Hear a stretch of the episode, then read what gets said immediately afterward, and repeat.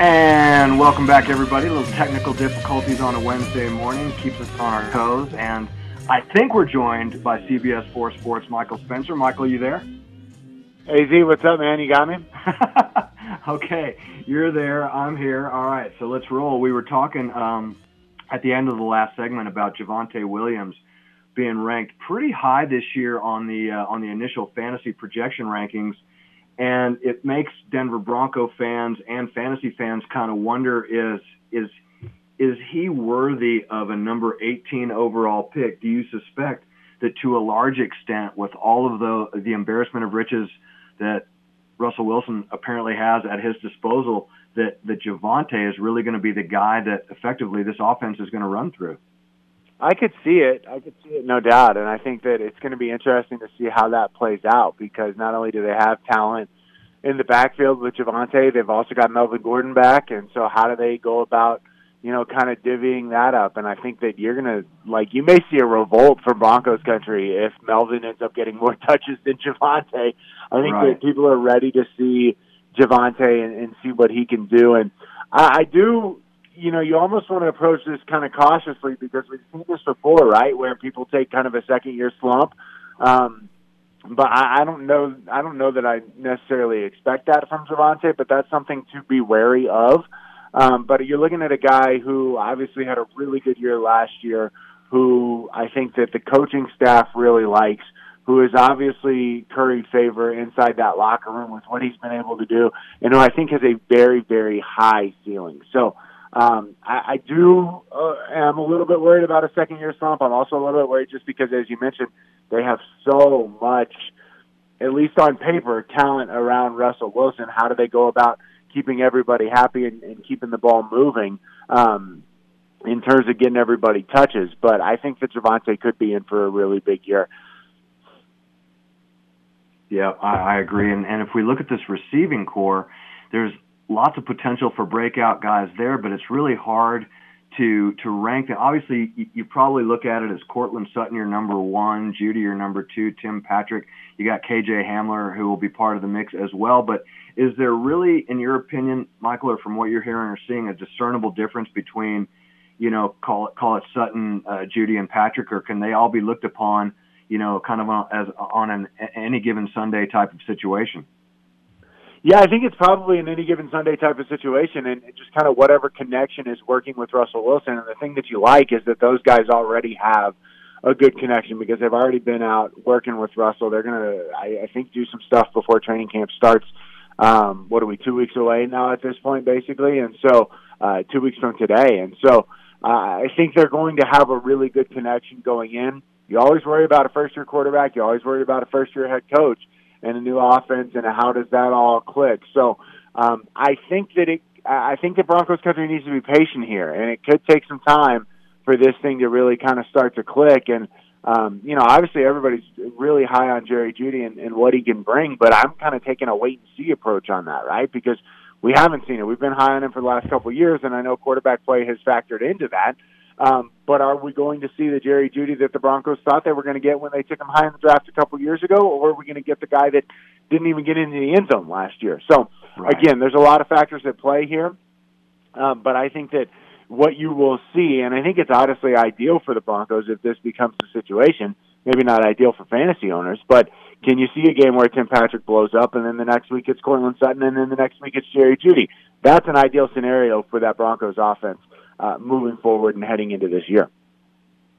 Let's change gears, Michael. Uh, all the talk in the NBA, if you listen to any sports talk radio show, particularly on a national level, is either KD or Kyrie or, or, or Russell Westbrook or but you know the the Nuggets, as is is their mo, is you know staying under the radar. Obviously, they made the the trade with the Wizards, uh, acquiring uh, Kentavious Caldwell Pope. But is there anything else that Nugget fans might want to look forward to, be optimistic about, and expect with regard to upgrades. It was great to see them sign, uh, you know, Nikola for you know the the foreseeable future and to pay the man what what he deserves to be paid. But does that leave much left over for them to re- be able to retool this team, or do you think just by virtue of hopefully a healthy uh, Jamal Murray and Michael Porter Jr. coming back that that's gonna that's gonna feel like a brand new team to begin with?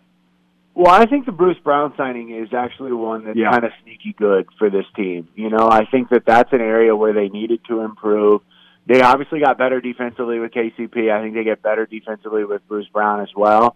And that was an area for them where they really needed some help. So you feel like they're getting two really good offensive weapons. Well, one really good offensive weapon and one guy who has potential to be really good in Michael Porter Jr.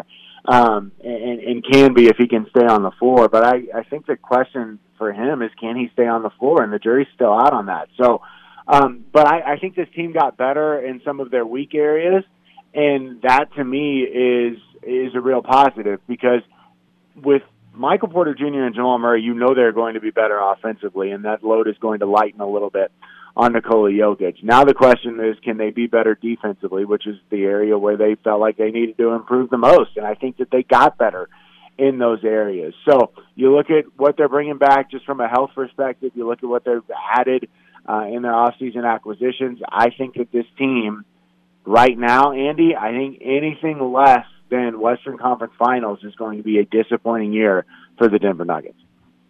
And and when you look at all of the talk about all of the different landing spots for all these different superstar free agents, does it does it disappoint you that you never hear the Nuggets being mentioned, or do you find it to be kind of a relief to think that this team's not going to, as Brian Windhorst on ESPN says in with regard to Kevin Durant, let's not sell our house in order to pay for our car, uh, even if the car might be a Lamborghini, like like Kevin Durant is. I think that that speaks well of the stay the course and trust the process type of mentality that the Nuggets have. And even though it hasn't gotten them a championship or even in, into the finals with this particular team, it still, to me, makes them easy to root for just by virtue of the fact that they go about their business the way they do. And and why wouldn't you if you're the Nuggets? Why wouldn't you just continue on this path? Last I checked, they had a more successful playoff run, although not by much, than the Nets with Kyrie Irving and, and Kevin Durant. Right. You know what I mean? And so Yeah. I, it was funny. I, I've always kind of been of that mindset. I like the way that this team is building. There's the whole "we don't skip steps" mantra, um, which was really popular a couple years ago. I remember talking to some people here in town, and when when Russell Westbrook was leaving the Houston Rockets, and I was like, I don't want anything to do with that. You know what I mean? Like you've got a really good core. You've got three really solid players who aren't head cases. And there's something to be said for that when you have guys like Nikola Jokic and Jamal Murray and Michael Porter Jr., who you feel like have a really good role together, especially Jamal and Joker. So I think that you just kind of lay back, you let all this happen. The the whole you know big three and and going out and getting free agent stars, it worked for the Heat with you know LeBron and Dwyane Wade and Chris Bosh. But other than that, it hasn't been all that successful when you look at the, struggles that the Lakers have had with LeBron and, and AD and Russell Westbrook. And yeah, I know they won the title in the bubble, but that was before Russell got there. And I just, there's so much that comes with having those big time stars. There's so many headaches that come with that. I don't know that it's really worth it when you have a young core like the Nuggets do. And I, I realize they're getting older, you know, by the day, but I still think that they're in a really good spot to contend at least for the West, if not for the entire thing. And so I, I like the approach that the Nuggets are taking. Let everybody else go start chasing and see where that gets them.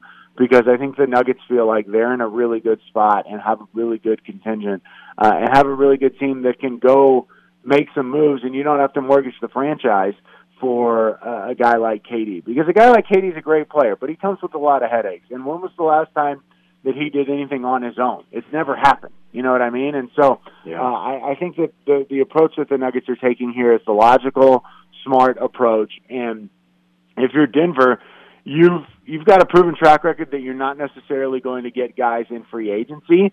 So continue to hit in the draft when you can, and and continue to build your team around your back-to-back MVP and around your soon-to-be All-Star point guard coming back in Jamal Murray.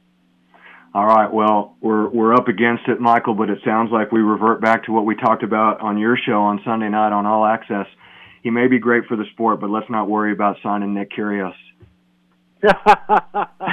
We don't need that I'll tell you what, Nick Kyrgios, I feel like would be a lot of fun to cover. So if they wanted to go there, Andy, I'm down. There you go. He's Michael Spencer, CBS 4 Sports. Maybe we'll cover him together one of these times. Thanks so much, Michael. I'm AZ, in for David. Thanks so much to Dan Bailey for running a great show. Myself and Buddy Andrade back tomorrow. This has been the Morning Huddle on Mile High Sports Radio. Have a great Wednesday, everybody.